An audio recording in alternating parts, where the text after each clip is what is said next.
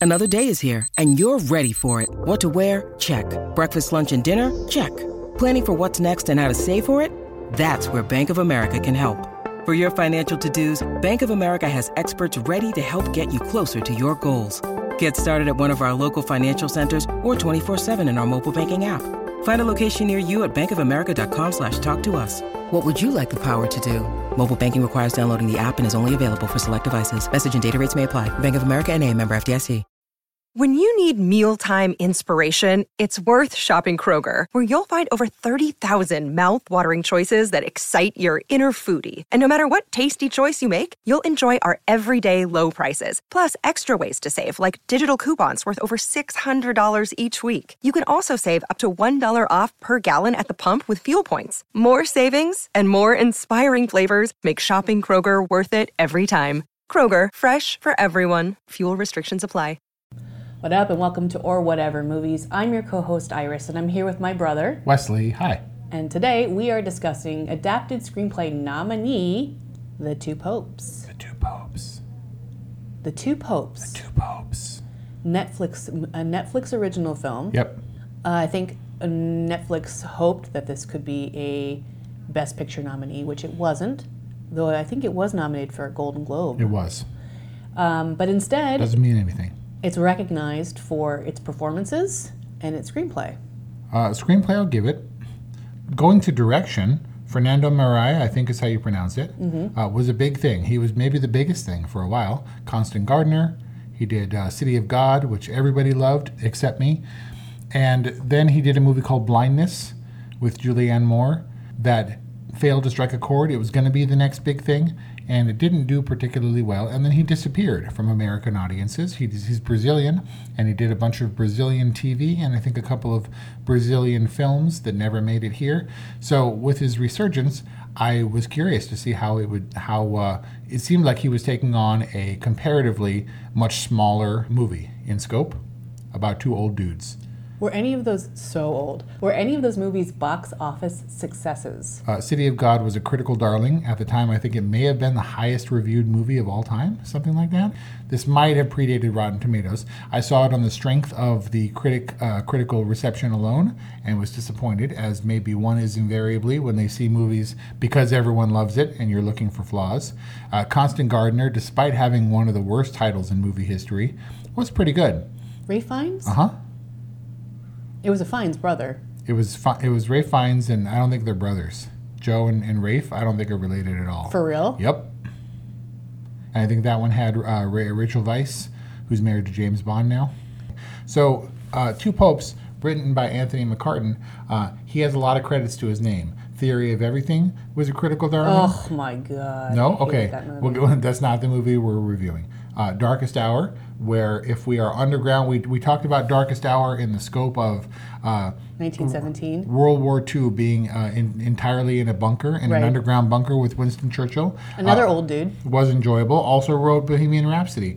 So, um, yeah, The Two Popes has a few strengths to run on. And maybe the screenplay might be one of them, and how you're going to make compelling the two of the oldest dudes ever in arguably one of the lar- two of the largest roles in history.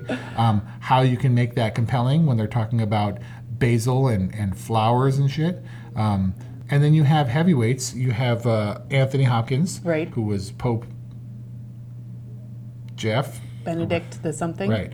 And then Jonathan Pryce, who I really like, who apparently looks so much like Pope Francis. Francis that when Pope Francis was elected Pope, Jonathan Pryce's son called him and said, Daddy, are you the Pope?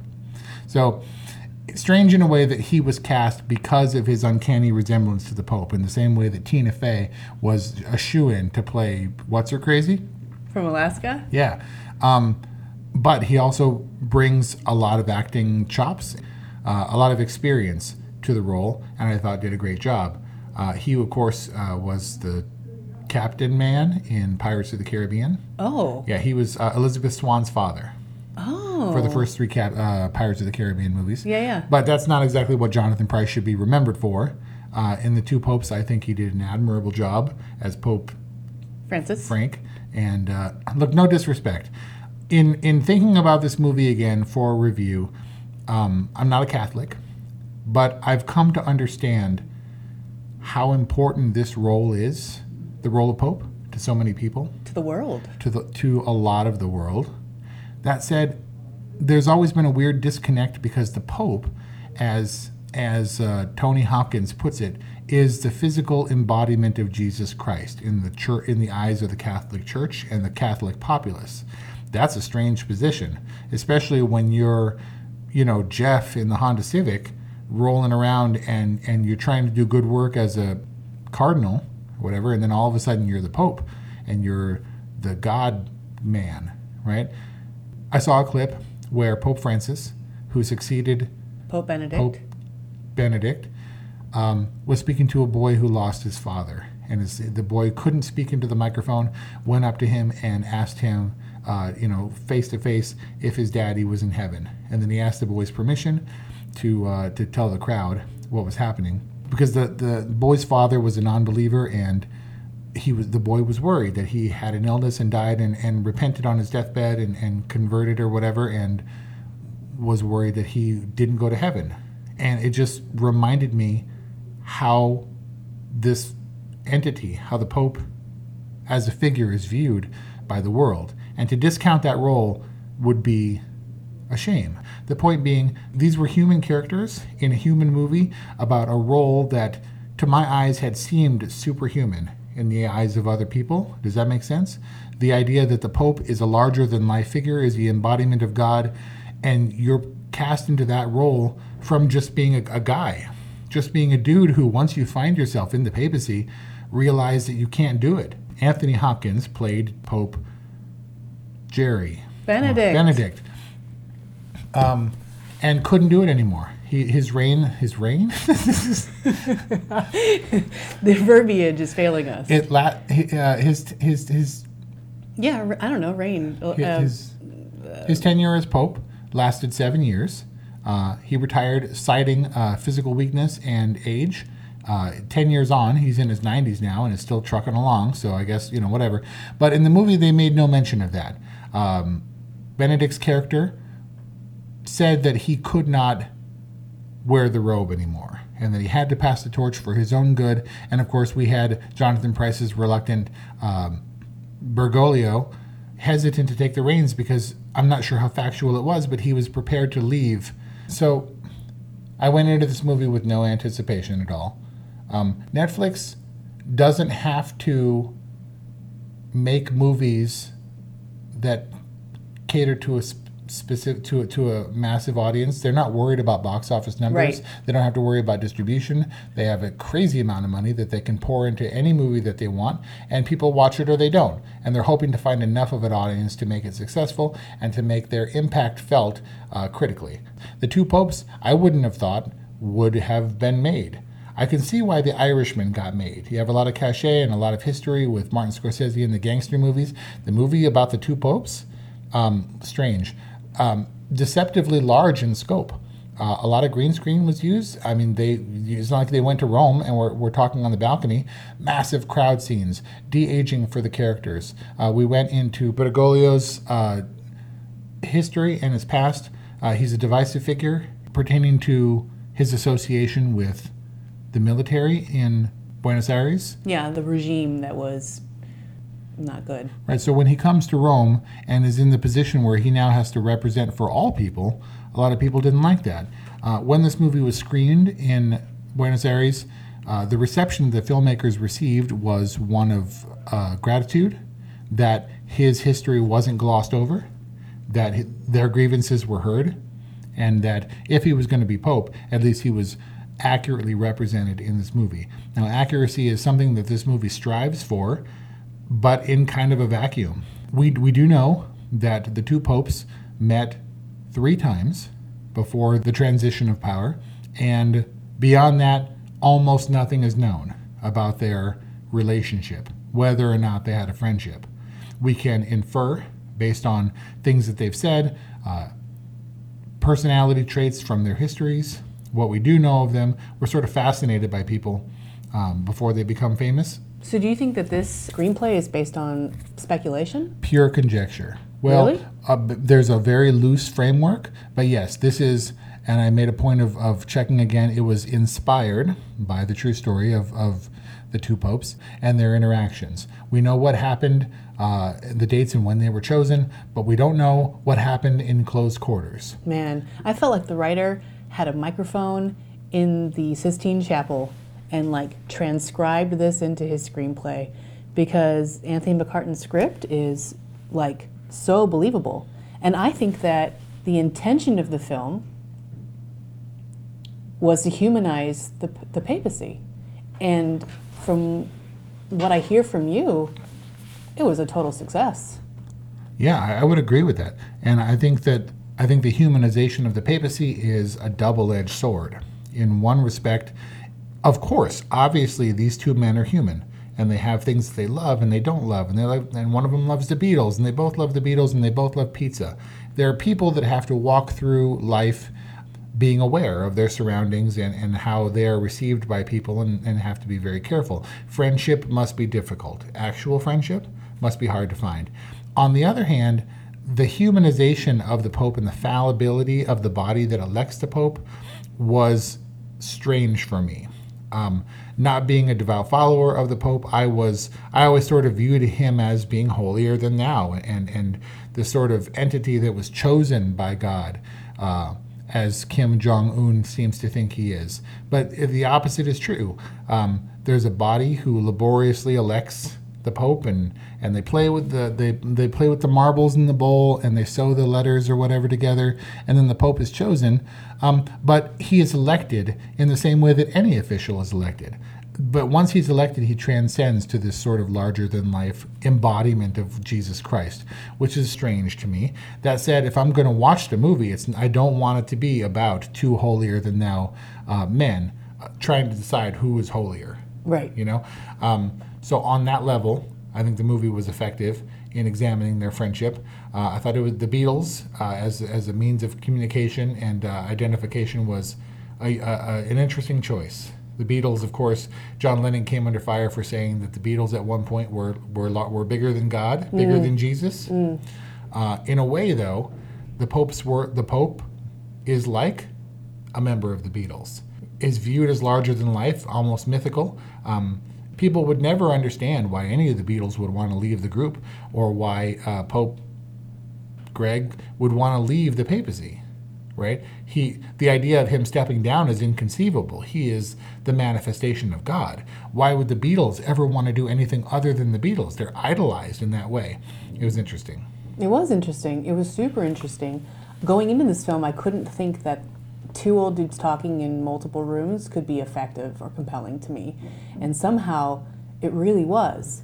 And I felt like the filmmakers were so confident and crafted this film so deftly that they didn't feel like they had to pull punches. There wasn't a villain with knitted brows lurking behind the corner. The villain, if anyone, or anything rather, was doubt. And these two men struggling with it kind of together, or at least on their own terms, but being open and honest about it. I mean, it was so simple and yet so compelling. There were simple elements, for sure, the conversation between these two, but we also had a sweeping backstory for Bergoglio. Sometimes I wondered if that needed to be so immersive to be effective, whereas if uh, Anthony Hopkins' character had just said, you know, I understand you've had a lot of trouble. I understand why you're hesitant to take up this mantle uh, because of your history, you know, with blah, blah, blah, and the Pope, they would discuss it. But no, we got detailed recreations and de aging of Jonathan Pryce's character and a younger actor portraying him, and even a romance. So was his all was his detailed backstory because we're talking about filling up a two-hour runtime here. Was it necessary and effective? Would this have been a lesser movie without the great pains they went to to recreate his uh, his history? Probably. It's funny though, it's definitely not the point of the film. It's a lot of expense and trouble that they went through to make it convincing, and yet we got nothing whatsoever about Ratzinger's life. Right, which is why Anthony Hopkins' character is nominated for supporting, whereas Jonathan Pryce is Look, sure, I, I got my my reservations. I have my issues with Anthony Hopkins. I think he's a fine actor. Nobody can can question his ability to play roles that stand out or stand withstand the test of time. But the dude also does it for the money. Not to say that he's not dedicated to his craft, but all I saw was Anthony Hopkins. But Anthony Hopkins wasn't the focus of this movie for me. Yeah. It was all about Jonathan Pryce, and I think rightfully so, as he was the emerging pope or the pope to be. Um, one other thing I want to get to, though, is the visual stylistic choices that this movie made. I think you're right. They could have pulled a lot more punches in order to make a, a, a dialogue between two old dudes compelling and convincing. And they didn't a lot of the time. There's a lot of restraint in this movie. There's a lot of patience. There's a lot of side talking where they're trying to skirt uh, obvious issues about uh, the Pryce character wanting to resign, about the Bergoglio character wanting to resign. Um, and we're finding our way into this friendship. At the same time, the camera work was kind of inconsistent for me. Did you note this? There were times where they would pull like a wild rack focus, and it was like the camera was restless or bored, and the guy was, or the, the operator was trying to make it interesting. Yeah, totally. Um, there were jump cuts for Ve- sure. Very unique camera tricks for a movie of this type, I think. And to me, it was more distracting than anything. I thought, how compelling can you make it? But as you said, the the screenplay did a great job of making it compelling. Where I ordinarily wouldn't have been interested in a movie of this type. Frankly, I watched this movie because it got uh, attention from the uh, Golden Globes, which don't mean anything, and the fact that we were going to review it as the Best Picture nominee. Otherwise, I wouldn't have seen it. I'm glad that I did, but there were also some weird tricks that were used to try to to, to bump it up. It, they weren't as obvious as Yeah. they might have been in some other movies, mm-hmm. but definitely some strange choices, and they went down some strange avenues, as only Netflix could do, with all the money in the world and no accountability to anyone. This movie is effective like a documentary is effective. A documentary, I think, is ultimately effective if it shows you a part of humanity, part of the world that you wouldn't otherwise have access to. And you get deep, deep into that. And, you know, whether it's somebody else, another way of living or, um, you know, something intimate about another person's life. And I think that um, hearing your context on this film is interesting because I kind of took everything I saw as truth and as a transcription of what actually happened. And to think that it was fictionalized, to think that it was crafted to be entertaining, is really fascinating to me because I was so, I bought in. I felt like I was wa- watching a documentary. Best kind of movies, right? The idea where the suspension of dis- disbelief is convincing enough that you drop any idea that you're watching a movie and you feel like you're watching real life. Yeah, I felt like we were a fly on the wall in this very, very intimate, very human conversation. I don't know. I was surprised. I was surprised that two poop, two poops. I was fri- I was surprised I gave two poops about two popes. Yeah. This movie is all right. I don't know that it's a must see. It's on Netflix, so you'll be able to watch it forever. Yep. I don't know if you need to see it ahead of the, the, the Academy Awards, certainly in this case, but um, an interesting experiment by Netflix. Uh, I like the freedom that they have to explore the movie making space. They Yeah. can do whatever they want. And in, in a world where major studios are looking to recoup their, their budget three to four times over in order to get into the black, I don't know that the two popes ever would have been made. Right. It would have been a destined for Netflix documentary. But instead, we got this movie with good performances, with certainly with good writing, uh, some questionable cam- camera work. But there you have it. We have a different. This is a new era of filmmaking, um, and there's hope there. Yeah. Netflix is very good at what they do. So there you have it. That's our discussion on Two Popes. All right movie from Wes. Surprisingly good movie from Iris. And we'd love to hear what you have to say. Will you email us or whatevermovies at gmail.com or leave us a voicemail about whatever at 818 835 0473? We'd like to hear from you.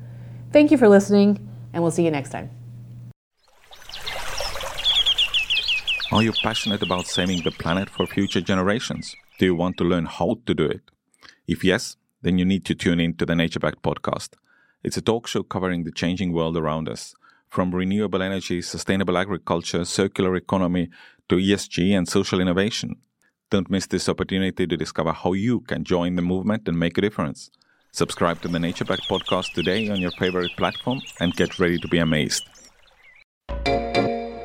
Hey there, fabulous souls. I'm Stephanie Baklaan. And I'm Eden Alpert. And we're the hosts of the brand new podcast, Unapologetically Fab. Get ready to join us on an amazing and real journey as we dive into life after 40 and own it. We're all about changing the narrative, leaning into who you are and living a life by your own design. Join us as we embrace life unapologetically and redefine success. This is Unapologetically Fab, an Electric Cat production. See you there.